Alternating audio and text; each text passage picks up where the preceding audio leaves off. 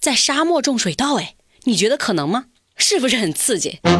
欢迎收听热乎知乎，我是铁锤，今天又是元气满满的一天，好，来跟我一起刷新今天的知乎热榜吧。知乎热榜第一名，如何看待袁隆平科研团队在塔克拉玛干沙漠种植海水稻？知乎热度两千七百万。这能怎么看呀？利国利民的好事儿啊！光听标题就得给袁隆平爷爷一个大大的赞。从二零一八年开始，袁隆平科研团队在新疆塔克拉玛干沙漠研究种植海水稻。塔克拉玛干沙漠，哎，中国最大的沙漠。至于什么是海水稻，嗯、大家不要以为哦是在海水里生长的稻子。简单来说，海水稻是一种在盐碱地生长的特殊水稻，它可以改良土壤。嗯，你就理解成这是一种不需要太多水的水稻就好了。六月三号，也就是前几天的事儿，有通知说今年的稻苗已经扎根了，等个三到五年的时间，塔克拉玛干上的那片盐碱地就可以改成良田。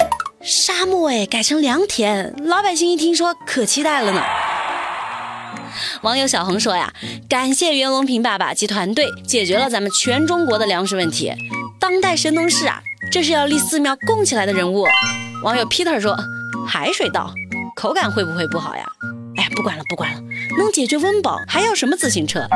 网友小明说，看似极其干涸的塔克拉玛干大沙漠下面，其实藏着大量的苦咸水，如果海水稻能够在南疆推广扩大种植规模，就可以有效地改变南疆地区的农业经济弱态，功德无量。哎哎呀，话都让网友们说完了，铁锤就就就祝袁隆平爷爷长命百岁。确实啊，这个研究不知道间接救了多少人呢。咱们来个约定，以后一起去沙漠看水稻还怎么样？知乎热榜第二名，如何看待初中老师用文言文写《钢铁侠传》？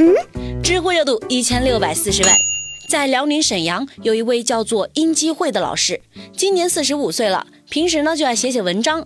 最近老师用文言文写了一篇《钢铁侠传》，爆红了。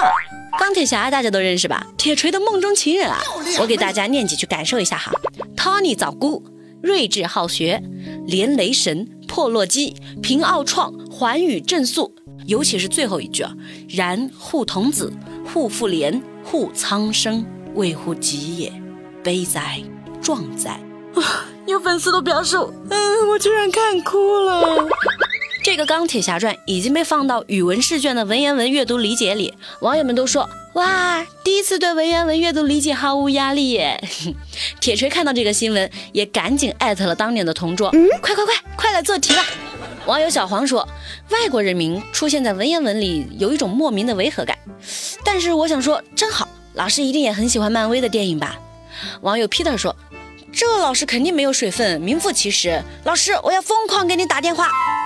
网友小明说，哼，我知道怎么用文言文来表达，你咋不上天呢？嗯、阁下何不同风起，扶摇直上九万里。说实在的哈，文言文有啥难的嘛，我也会的呀。嗯、你们听好了啊，吾本佳人，躬耕于长沙，深入媒体，化名铁锤，给我点赞，我编不下去了。你要死是怎么的？知乎热榜第三名，如何看待共享单车自己骑到了非洲去？知乎热度一千零二十万。